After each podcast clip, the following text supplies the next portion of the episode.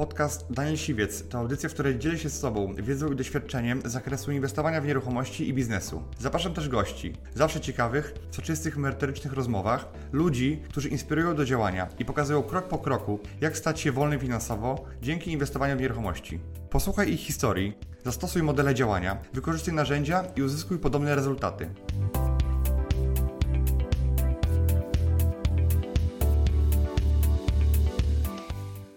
Teraz na YouTubie jest mnóstwo też ekspertów z segmentu finansowego, którzy mówią o tym, że jak macie pieniądze, nie inwestujcie ich w nieruchomości. To jest e, bańka, ulica kupuje. Natomiast e, z Twojej perspektywy, no to brzmi wszystko tak, jakbyśmy mm, no bańki żadnej nie mieli, tylko cały czas szanse na wzrosty. Ja widzę, e, że, że były wzrosty, ale pytanie, czy się do tego od- odnosimy? E, e, Do czego dokładnie? Bo teraz są wyższe ceny, ale te ceny przez 10 lat ostatnich stały w miejscu i były, były zamrożone tak naprawdę. Mimo tego, że wszystko rosło, nasze pensje rosły, e, ceny innych produktów rosły, a ceny nieruchomości stały w miejscu, więc ja uważam, że to, to co teraz się wydarzyło, że te ceny poszły lekko do góry, o te 20% w perspektywie wiem, dwóch lat, to jest tak naprawdę korekta do tego, e, one powinny rosnąć już dawno. I ja widzę duży dużą perspektywę, że te ceny jeszcze dalej będą rosły, bo one fundamentalnie są niskie. Ja uważam dzisiaj taką tezę, że dzisiaj ceny nieruchomości są niższe niż 10 lat temu w stosunku do naszych zarobków. Czyli dzisiaj możemy kupić sobie mm, metr mieszkania za nie wiem, 1,8 pensji, a 10 lat temu trzeba było zapłacić dwa- y, 2,5 pensji średnie. Za średni metr mieszkania trzeba było zapłacić 2,5 pensji, czyli, czyli dużo więcej. Mimo ale- tego, że cena na akcie była niższa. Mhm, No ale zachęcałbyś ludzi do tego, żeby w tej chwili em, inwestowali w nieruchomości. Ja teraz Słuchaj, kupuję. no to jest tak, oczywiście ty możesz kupować, natomiast przy okazji chociażby kredytów frankowych byli tacy, którzy, i tu nawet e, wysoko postawieni ekonomiści, czy też politycy, którzy mówili, że słuchajcie, bierzcie we frankach, trzeba spróbować, warto, to jest opłacalne. No a teraz się e, powiedzmy koniunktura na te osoby, ich usługi też skończyła, no bo społeczeństwo ich wykluczyło. Czy ty przypadkiem też dużo nie ryzykujesz, wróżąc troszeczkę, troszeczkę z fusów w tej chwili? Nie, dlatego że ja nikomu nie rekomenduję, żeby kupował, kupował coś na kredyt we frankach, gdzie kurs jest zmienny. No ale Kurs- mówisz, kupujcie nieruchomości. Tak, ja jestem, ja jestem zdania, że te ceny będą dalej rosły, mimo tego, że generalnie koń- koniunktura jest taka, że być może ona się dostanie czkawki albo nastąpi jakieś, jakieś e, spowolnienie.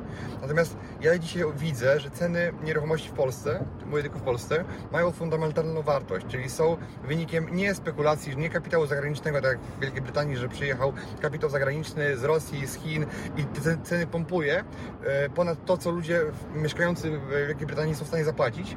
W Polsce mamy e, popyt, który jest generowany głównie właśnie przez klientów, którzy albo mają pieniądze, albo mają zdolność. Tylko ta zdolność jest, nie jest e, tak kiedyś była, że była dawana, każdemu kredyt był dawany na PESEL i na, na, na się, że na, na PESEL i na, na, na tento, tak? Jeżeli tylko żyje, to dostaje Tak. kredyt. A czasami Teraz- nawet nie żył i zostało.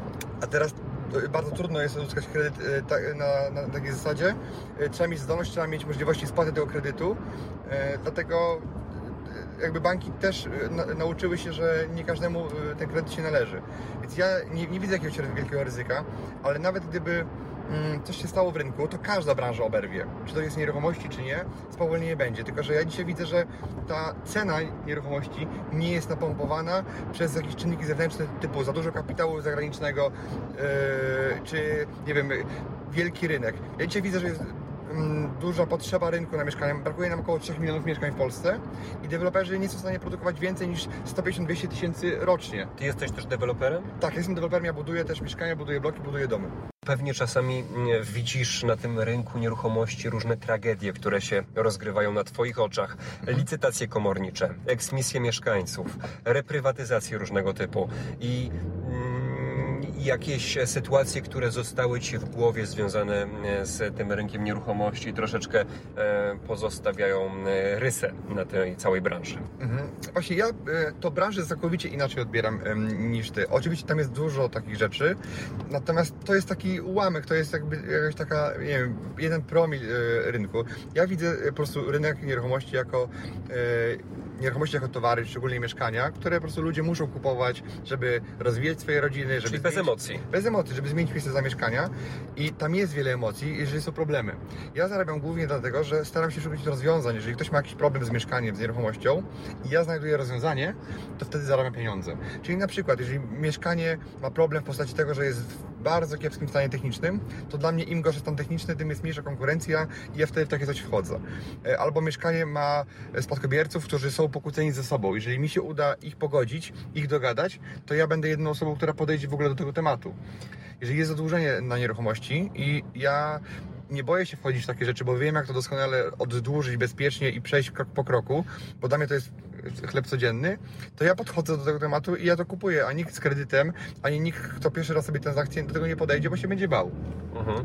No mm, wiesz co, to jest na pewno jakaś, e, jakiś twój warsztat, jakaś twoja, jakieś twoje zasady gry, które mogą się faktycznie sprawdzić, e, skoro rozmawiamy, skoro cały czas jest zainteresowanie twoimi usługami. Ja się tylko zastanawiam, czy teraz przed kamerami też e, powtórzysz to, co często gdzieś się w kularach mówi, że jeszcze przed 30 no, udało ci się zbudować taką niezależność finansową, która no, w zasadzie mogłaby cię do końca życia gdzieś tam e, prowadzić. Ja zarobiłem swój pierwszy milion w wieku 26 lat, czyli po 3 latach od kiedy założyłem firmę, założyłem swój pierwszy milion. I dzisiaj uważam, że to było bardzo długo, bo moi absolwenci, moi, moi wychowankowie robią już to w 2 lata, kiedy mając 20 parę lat. Jak dwa lata robią to z moim schematem, to robią to o wiele No to szybciej. na cholerę ci ten kanał na YouTubie. Ale Przecież wiesz, wszystko fajnie się w twoim życiu kręci. Oczywiście na YouTubie też się da Mhm. fajnie zarabiać, natomiast z drugiej strony, no, Ja właśnie, tracisz czas. Ja właśnie nie tracę czasu, bo nie, YouTube mi nie zapłacił jeszcze ani złotówki za to, co zrobiłem, mimo tego, że tam parę dolarów wisi, tylko nawet nie wiem, Nie jak to, tak? Nawet nie wiem, jak to wypłacić generalnie. E, szkoda czasu było, żeby się tym zajmować. Natomiast mm, YouTube mi dał coś takiego, co mi nie dało nieruchomości. Bo na nieruchomościach zarabiasz pieniądze. Mhm. Pomagasz trochę ludziom, masz trochę z tego satysfakcji, natomiast tam zarabiasz realne, żywe pieniądze. I te pieniądze są, są namacalne i te pieniądze spowodowały to, że ja już nie muszę pracować. Że już mógł po prostu rzucić pracę i powiedzieć, nic nie robię i, i żyję teraz z pieniędzy, które mam i z nieruchomości, które kupiłem, które mogą na mnie pracować. Natomiast YouTube daje coś takiego, jak taka, em, taką satysfakcję, taką misję, bo jeżeli ja widzę później ludzi, spotykam ich na moich konferencjach, czy na moich szkoleniach, czy na, na ulicy nawet i oni mówią, że dzięki moim materiałom zarobili ileś tysięcy, zarobili, zarobili jakieś pieniądze, e, zmienili swoje życie, podjęli decyzję, wracają do Polski Mhm. e, albo ro, zajmują się tym, co ja i odnoszą sukcesy i oni później dziękują, są mi wdzięczni, to, to nie ma, to tego nie można kupić za pieniądze z biznesu. Biznes tego ci nie da. Takiej gratyfikacji, takiej wdzięczności, takiej, e, takiego poczucia misji. Wiesz, że to, co robisz ma sens i ono, to ma sens pozafinansowy. Oczywiście, że ja na tym też mogę zarabiać, bo ja uważam, że na wszystkim na tym się da, można zarabiać. Natomiast to poczucie wdzięczności i ta taka gratyfikacja pozafinansowa no, jest niewycenialna na, żadne pieniądze. Ja uważam, że dzisiaj głównym kosztozwórczym czynnikiem ceny nieruchomości jest praca ludzi, która cały czas rośnie. Ja sobie nie wyobrażam sytuacji, w której pensje by spadły. Nie było takiej sytuacji jeszcze w Polsce. E, Ja być może też jestem za młody, nie pamiętam, ale e, nie wyobrażam sytuacji, w której pracodawcy negocjują z pracownikami e, swoje wynagrodzenie w dół. Po prostu. No musiałaby się wartość pieniądza zmienić Musiała- diametralnie. musiała być jakby głęboka zapaść, żeby to się wydarzyło. I teraz, jeżeli ceny cały czas, e, pensje pracowników rosną, to ceny nieruchomości nie mogą, bo deweloperzy budują i w dużej mierze płacą za materiały, które są oparte o cenę pracy. E, Pracownikami to budują. Ale słuchaj, no nie powiesz, że to jest normalne, że pod e, biurami deweloperów ustawiają się kolejki i ludzie pytają, czy jeszcze jest jakieś wolne mieszkanie w dniu premiery danej inwestycji. No. Świetny rynek dla osób To, pracujących to jest w tej świetne, branży. ale jakby to jest w miarę naturalne. i To, to nie jest niepokojące. Niepokojące byłoby, jeżeli ceny nieruchomości rosłyby o 10% miesiąc do miesiąca, jak było y, za czasów kryzysu. Że te ceny rosły o 10%, to było chore. To było bańka, to była spekulacja. No dzisiaj te ceny rosną, ale uważam, że one Jednostajnie rosną. odrabiają nawet to, co mm, one nie rosły dużo wcześniej. Czyli dzisiaj mamy dużą różnicę między wzrostem wynagrodzeń przez 10 lat, a wzrostem cen nieruchomości. Czyli ten wzrost cen nieruchomości jeszcze musi dogonić te pensje, które de facto napędzają cały rynek. Ja jeszcze widzę, że ja widzę tu jeszcze potencjał do tego, żeby te ceny były, były wyższe, zanim ta bańka pęknie. Widzę w Wielkiej Brytanii jest odwrotnie, że tam jest ceny pensje, cena pracy, czyli pensje rosną powolutku, a ceny nieruchomości idą w górę. Czyli jest idealna sytuacja do bańki. Rozmawiamy dzisiaj dużo o pieniądzach, o e, kwestiach takich związanych z biznesem. W serii Gwiazdy ich pojazdy no jest to jakiś nowum, bo przeważnie e, zapraszając swoich gości e, ze świata właśnie show biznesu, no to rozmawialiśmy bardziej ogólnikowo. Tutaj wykładasz kawa na ławę i konkretne dane. E, Jaki miałeś ogólnie najlepszy rok w swoim życiu finansowo? Bo dla Ciebie, podobnie jak i dla Michała Szafrańskiego, który kiedyś pojawił się w moim programie, no nie ma tematów tabu. Dla mnie, dla mnie, dla mnie każdy nowy jest lepszy. Nie ma tak, że, nie ma tak, że 2015 był najlepszy. Nie, dla mnie każdy rok ja się rozwijam, robię nowe biznesy yy, i każdy rok jest, jest coraz lepszy. I teraz jeżeli płacę podatki w milionach, to znaczy, że to, znaczy, że, że to boli, ale, ale to znaczy, że zarabiam pieniądze. Ostatni VAT, jaki miałeś? No, zapłaciłem ostatni VAT y, za grudzień tamtego roku, to zapłaciłem ponad pół miliona złotych. Wow, no to to już jest e, naprawdę konkretny. E, No i co, nie boli Cię, kiedy klikasz e, dalej? Boli, natomiast, natomiast szanuję swoją wolność, więc muszę kliknąć po prostu. Wolność w tym sensie, że nie tylko finansową, Tak. tylko jeszcze taką namacalną. Fizyczną, fizyczną. Chętnie bym nie kliknął, no ale no niestety e, trzeba się podzielić.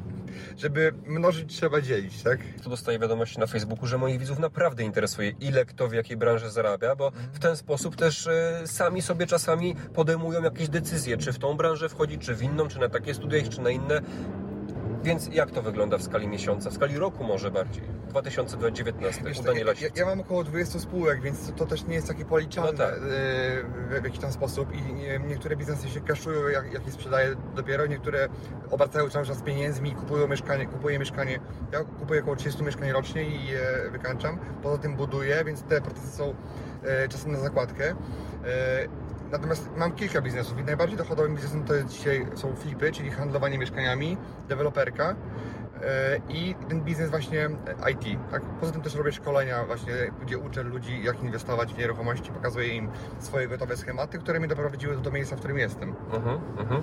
Okej. E, No więc nie jesteś w stanie tego oszacować, jaka to jest kwota. To, jest, to, są- to są setki tysięcy. Nie zarabiam mili, milionów miesięcznie, w sensie obracam pieniędzmi, często milionami, natomiast jakby zyski, które liczę, nie, nie są jeszcze w milionach miesięcznie, w setkach tysięcy. Okej, a masz taką ambicję, żeby kiedyś pojawić się na liście Forbesa? Nie mam. Nie masz. Nie mam. Okej. Nie mam, bo, bo nie potrzebuję tego. Ja dzisiaj zarabiam dużo więcej niż potrzebuję do życia i, e, i nie potrzebuję mieć helikoptera, jachtu. Wystarczy pana brać. To wszystko można wynająć. No tak, tak, to prawda. Tak. I, Mieszkanie też można i, i, wynająć. się, I się pobawić tym. Słyszałem, że ty swój dom wynajmujesz. Ja swój dom wynajmuję, natomiast już jestem na etapie budowy swojego domu, ponieważ tak tanio udało mi się wynająć e, bardzo mm, drogi dom w dobrej lokalizacji, poniżej kosztów odsetek od kredytu, który bym brał na ten dom potencjalnie. Więc tak naprawdę niektórzy się śmieją, że właściciel tego mieszkania, tego domu, którego ja wynajmuję, dopłaca do tego, bo inflacja jest większa niż koszt mojego wynajmu. No to jest poniekąd prawda. Dajcie znać w komentarzach, czy wy kupiliście swoje mieszkanie, czy wynajmujecie i co myślicie ogólnie o rynku nieruchomości. Ja się nauczyłem tutaj i prowadzić i rozmawiać, więc to, to już jest dla mnie dosyć naturalne. Ty masz przejście aż Porsche, ja z maluchem to wiesz, to tam muszę naprawdę się No mocno powysilać, żeby jakoś pojechać. Dziękuję Ci, że wysłuchałeś do końca. Jeśli ten podcast był dla Ciebie interesujący, zapraszam do słuchania kolejnych odcinków. A jeśli chcesz jako pierwszy otrzymywać powiadomienia o nowych odcinkach, subskrybuj mój podcast.